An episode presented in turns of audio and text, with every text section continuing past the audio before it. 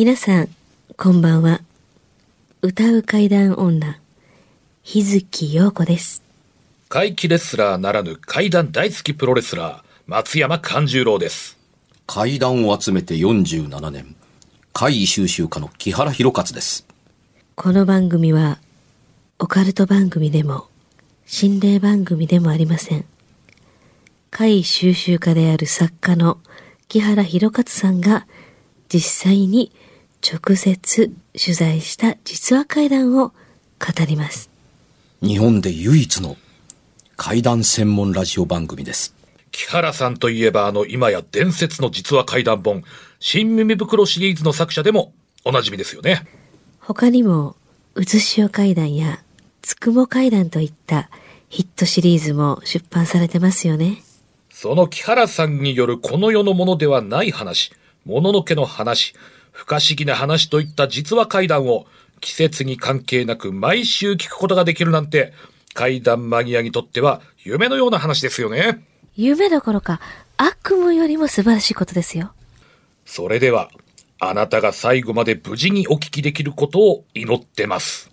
怖い水曜日、存分に味わってください。お便りを。はい、行きましょう。はい。ラジオネームみかんさんです。みかんさん。はい。件名が、県民神社様のおまも、お参り跡という。へえ。うん、ご祈祷していただきに行ったんですね。そうですね。はい。先日、知り合いの代理として、県民神社様でご祈祷をしていただきましおた。、第三ですね。はい。せん県民神社様の腕輪とお礼を彼女に差し上げた後、うん。彼女は15年前から整形まで考えたほど。自分のひどいまぶたを気にしていましたが、急に二重になったそうで、精神的にも明るくなったそうです。マジで？偶然じゃない？とも思ったのですが、今まで神棚にお祈りする習慣のなかった彼女が、これをきっかけに毎日お水を捧げたりしているのを聞くと、良いご縁をいただいたねという気持ちになりました。ちょっと待ったはい、木原さん。はい。そんだけか それだけです。え、一重が二重になっただけ いや、それすごいことですけどそれは、すごいことやねんで。すごいことやけれども、内容がそうそうです。いや、あの、す、すごいけれども、神様のご利益でこんな話が来るなんて、あの、もう一つ言言わせてもらいますと、はい私、昔、何年か前に女子3人で、はあの、県民神社様に行ったんですけど、はいずっと彼氏ができなかった女の子が、うん彼氏ができました。はい。その子。うんそんな感じですね。まあ、ノリとい、ノリとい、ノリ的に言えば。うん。いや、あのーむ昔ね、うん。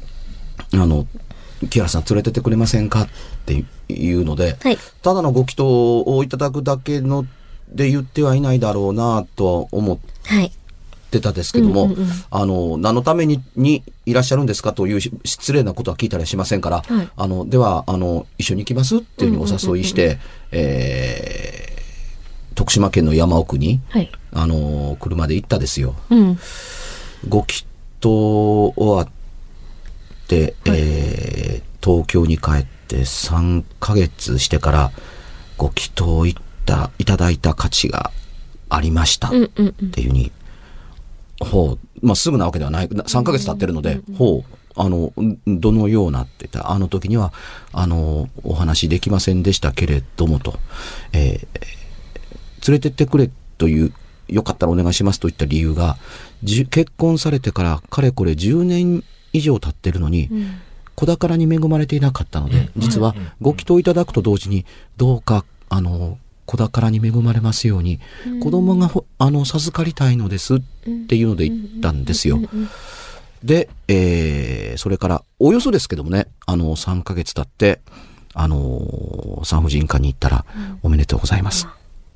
で、初めての子を、あの、いただきました。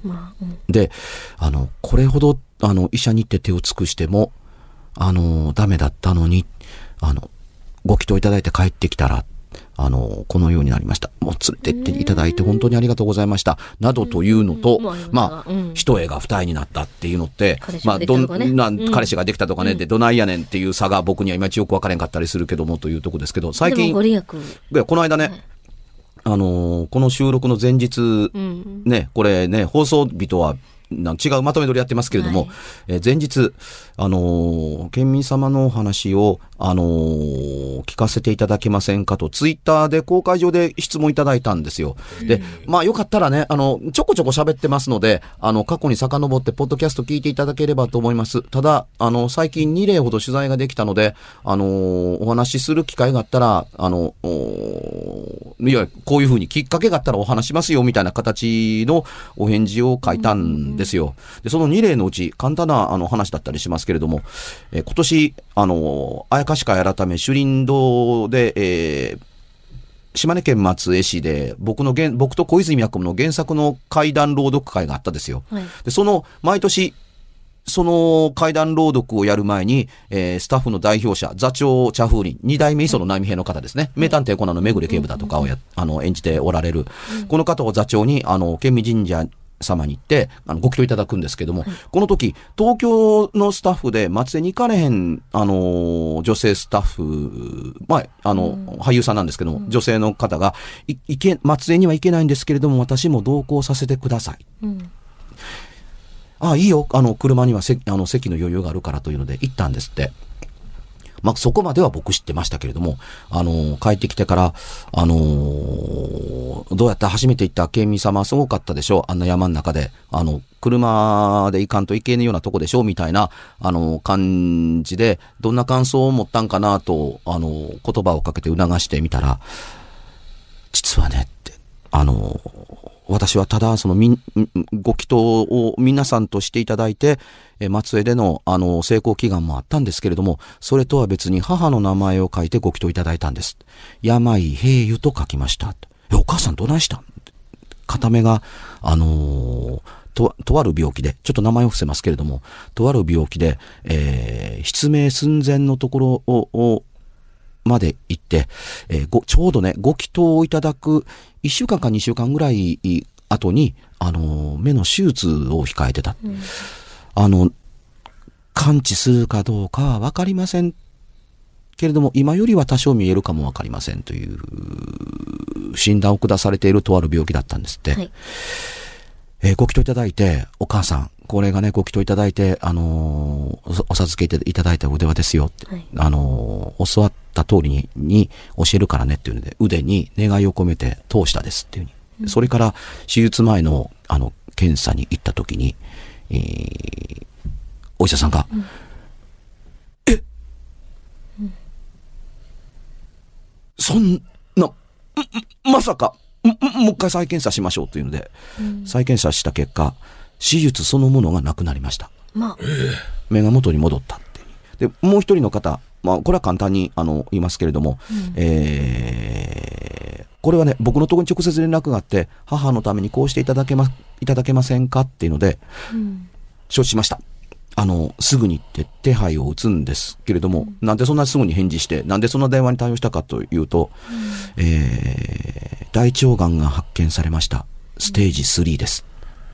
あの、神にもすがる思いで、もし何とでもなんならば、といいう形で連絡をいただいいたので、はい。まあこれは大変というので、あのー腕は手配したり、いろいろ、あの、第三手配したり、はい。なんだかんだあして、腕輪を送ってしばらくして、あの、ステージ3だったんですけれども、えー内視鏡手術だけで、あれ、なんでもないという結果になりました。あの、ご祈祷のおかげと思って感謝いたしますという連絡というのを先月もらいましたかね。ステージ3ちょっと危ないです。そうですね。うん、だから内視、発見された時と、うんあのーあれ？あこれだったら内視鏡でなんとかなるっていう風になってたので、そんなはずではない手術になる、うん。なってたのが、あの、それよりもずっと簡単な手術で終わって、あのー再発が現在ないという連絡が、あのー来ましたからっていうところでこれがね、最近取材できた2例ですね。あの、別に、県民様の取材をやってるというわけではなくて、両方とも自分絡みのすぐそばの、に関わる。いや、いずれも連絡がもらえる人からうん、こうでしたというのがあったから、あの、まあ、あの、世間様に言うには取材ですけれども、あの、この1ヶ月で2例あったというとこだったりするんですけどね。これ、あの、ツイッターで、えーえーね、あの僕にあの書き込みやってくださった方、多分この番組ずっと聞いてくださってるリスナーの方のように見受けられましたけれども、えー、お返事に書いた2例とはこのことです。あの、2つ、あの、ありました。あの、ご祈祷をいただいたらどうなる、どうなるのかっていう話と、腕輪にまつわれ、う腕輪だとかお守りにまつわる話を、あの、ラジオでもう一回やってもらえませんか的に書いていただいたんですけれども、まあ、これで3例、あ彼女、彼氏ができましたを含めると4例、あの、お話できましたけれども、これが階段やってる人間が喋る話かというふうにおっしゃる方、中には、あの、いらっしゃるんじゃないかと思思います。うん。お前階段やってんちゃうん？みたいなとこだったり、そんなことは分かってますけども、僕は階段といっても、その、この世ならざることというか、うん、生きてる人間ではない、何かよく分からないけど、人間の意志に近いものが介在してなければ、こんなことって起こらないのではないのかなと、ふと読み解けるようなものの、あの、不思議な体験談を書いてたりする人間だと思ってるんです。そう気をつけて書いてますから。でね、えー人に怖い話をする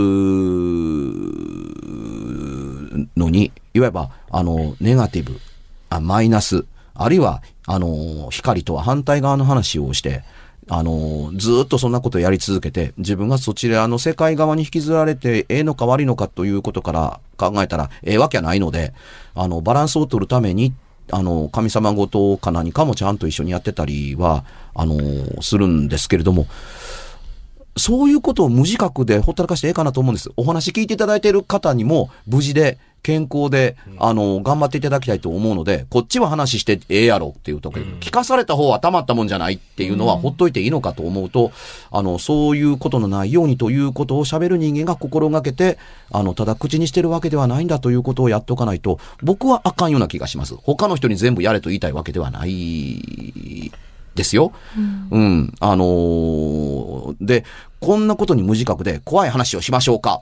今日は呪いの話をします。たたりってあるんですよとか、触りというのはねっていう話ばっかりやってて、ほったらかしでいいのかっていうと、散らかすだけ散らしかして、あの、後で使う人のこと何も考えてない部屋、あの、ラジオの収録部屋みたいなもんだったりするのとよく似ていて、それはダメ。うん、やるだけやったんだから、あの、可能な限り、あの、まあ、ストーリー的に言うと回収して回るということをちゃんとやっておくことも、あの、勉強してやっておかなければいけないのではないかなと思ったりするんですよ。現にね、僕は長い間階段やってる中で、あの、このラジオでも何度か言いましたけども、3回、あんた、そんな話ばっかり集めてたら死ぬで、みたいなことを3回言われたことがあるって。その3回目に言われたのが徳島県で言われましたって。で、その後に、あの、その時に、一遍県民様に挨拶に行っといでって言われるんですけどね、最後に。でも、あの、残り全部、あの、3名とも、あ、その心がけでやってるんやったら大丈夫やろ。あんた、あの、んんあの、何をどうしているのかということをちゃんと分かってやってるから大丈夫や。まあ最初怖い話聞かせててみたいな話をすると、まあこんな風に言ってくる人おったわけですよ。見たところあんた死ぬでっていうとこやけどもなんかおかしいというのと、あんた修行してるわけではないのにある程度のところの理解はあるみたいやけど、どこで勉強したみたいな話かなんか転がっていく中で、最後に3、三人目の人に、県民様に言っといでってに。で、この県民様に行って、付き物としてをやってもらうご祈祷をあげていただいただくようになってから、僕、あんた死ぬでって言われること、一回もなくなりました。だから3例で止まってるんですよ。はいはい。うん。うん。あの、普通のおばちゃんに、あんた死ぬでっていう冗談で、脅しで言われてるのではなくて、それなりの人に、あのーお名前も立場もちょっと申し上げることはできないんですけども、それなりの人に、ざっと頭だけ聞くん、聞いただけで言わせてもらうけれども、あんた死ぬ覚悟であ、あんた死ぬで、死ぬ覚悟でやってるんやろな、みたいな。ええ。あの、死の覚悟でやっています。のこさんと同じように後を追っかけて、あの、似たようなことやって、えーね、えー困る方いると思うので、こういうことやったらあかんよという意味でも、ちょっと前例を残しておきたいと思いますっていうところから紐解いていって、最後に、ふんふん、わかった。ようわかってる。うん、なら、そんな心がけでやってるんやったら大丈夫やろというのと、あんた面白いね。階段って言ってるの？あんたが喋る場合は。その階段という世界から逆に好かれると思うから、あなたこれから始めるのに苦労せえへんよ。これがね、新耳始める前に言われた、一番最初の怖い話集め始めた時、あ、集めてる最中に、この後本ができるんですけどね。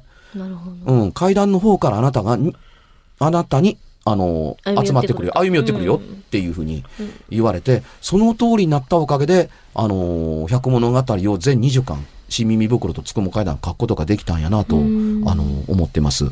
うん、きっと苦労せえへんと思う。なぜならば、あなたをあ目指して階段の方から集まってくる。そういう、あの、ご縁に恵まれるよっていうふうに、本当にその通りになった。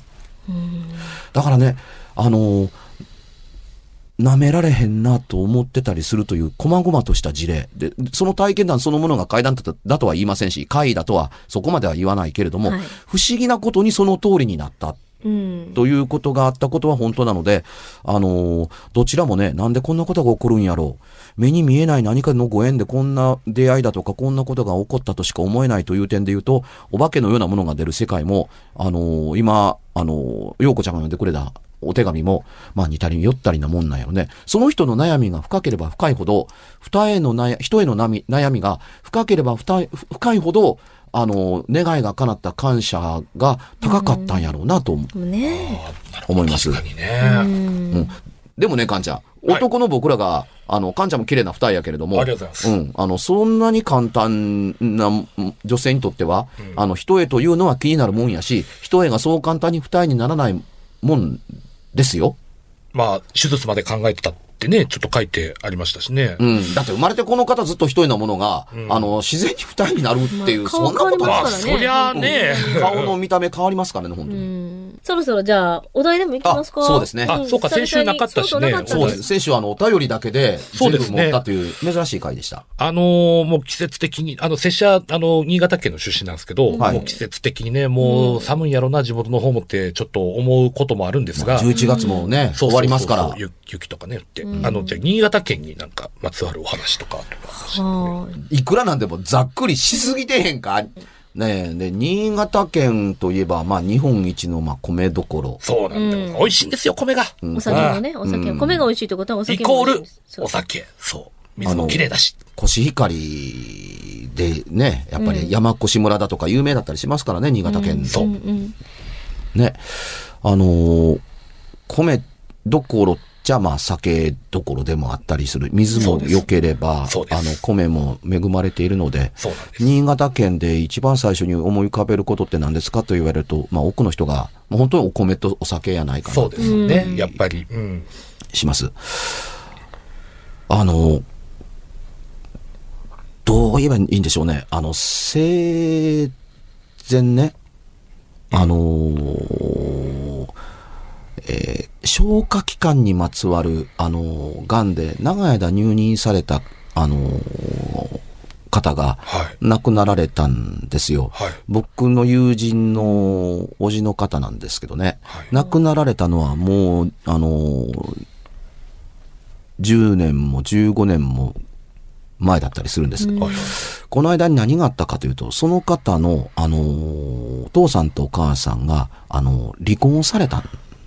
ですね。で、離婚されて、されたので、えー仏壇に、あのーお供え物をして、えーえーいた、あのーずっとお供え物をしていたんですけれども、これが、つまり別れ別れになるわけです。あの、お母さんの方にその方ついたので、で仏壇お父さんの方に、あのー行ったんですよ。うんうん。ところが、その方、あの、この亡くなられた、亡くなった方に、あの、入院したまんま、あの、帰ってくることのなかった人に、あのーずっと可愛がられてたって。あの、女の子なんですけども、今はもちろん、あの、成人してますけれども、はいずっと可愛がられた。だから、あのー亡くなった後、お前が、あの、おじちゃんに、あの、手足うん、あの、はい、あの、ご飯よそったから、これ、あの、あの、仏前にっていうふうに、あの、ずっとやってた。さっきも言った通り、ゆうたかって亡くなられたのは、もう15年とか10年くらいずっと前やったりする。はい。うん、で、えー別れたから、まあいいわばその仕事はなくなった、みたいなもんです。小さい頃からずっとやってて。あある時にね、あの、ご親戚から電話があって、はい。ねえ、あの、おじちゃん覚えてる？と、その方に電話があったって、うん、覚えてるっていうに、あの、もう子供の頃のこと、よう可愛がってもらったぐらいしか覚えてないけれども、あの、お仏壇にね、ずっとあの、お供え物をやるのが、あの、可愛がられていたお前がやりっていうので、お仏壇でお話ししていたという覚えが、あの、ようあるぐらいの記憶しかないけど、今頃なんでそんな話するの？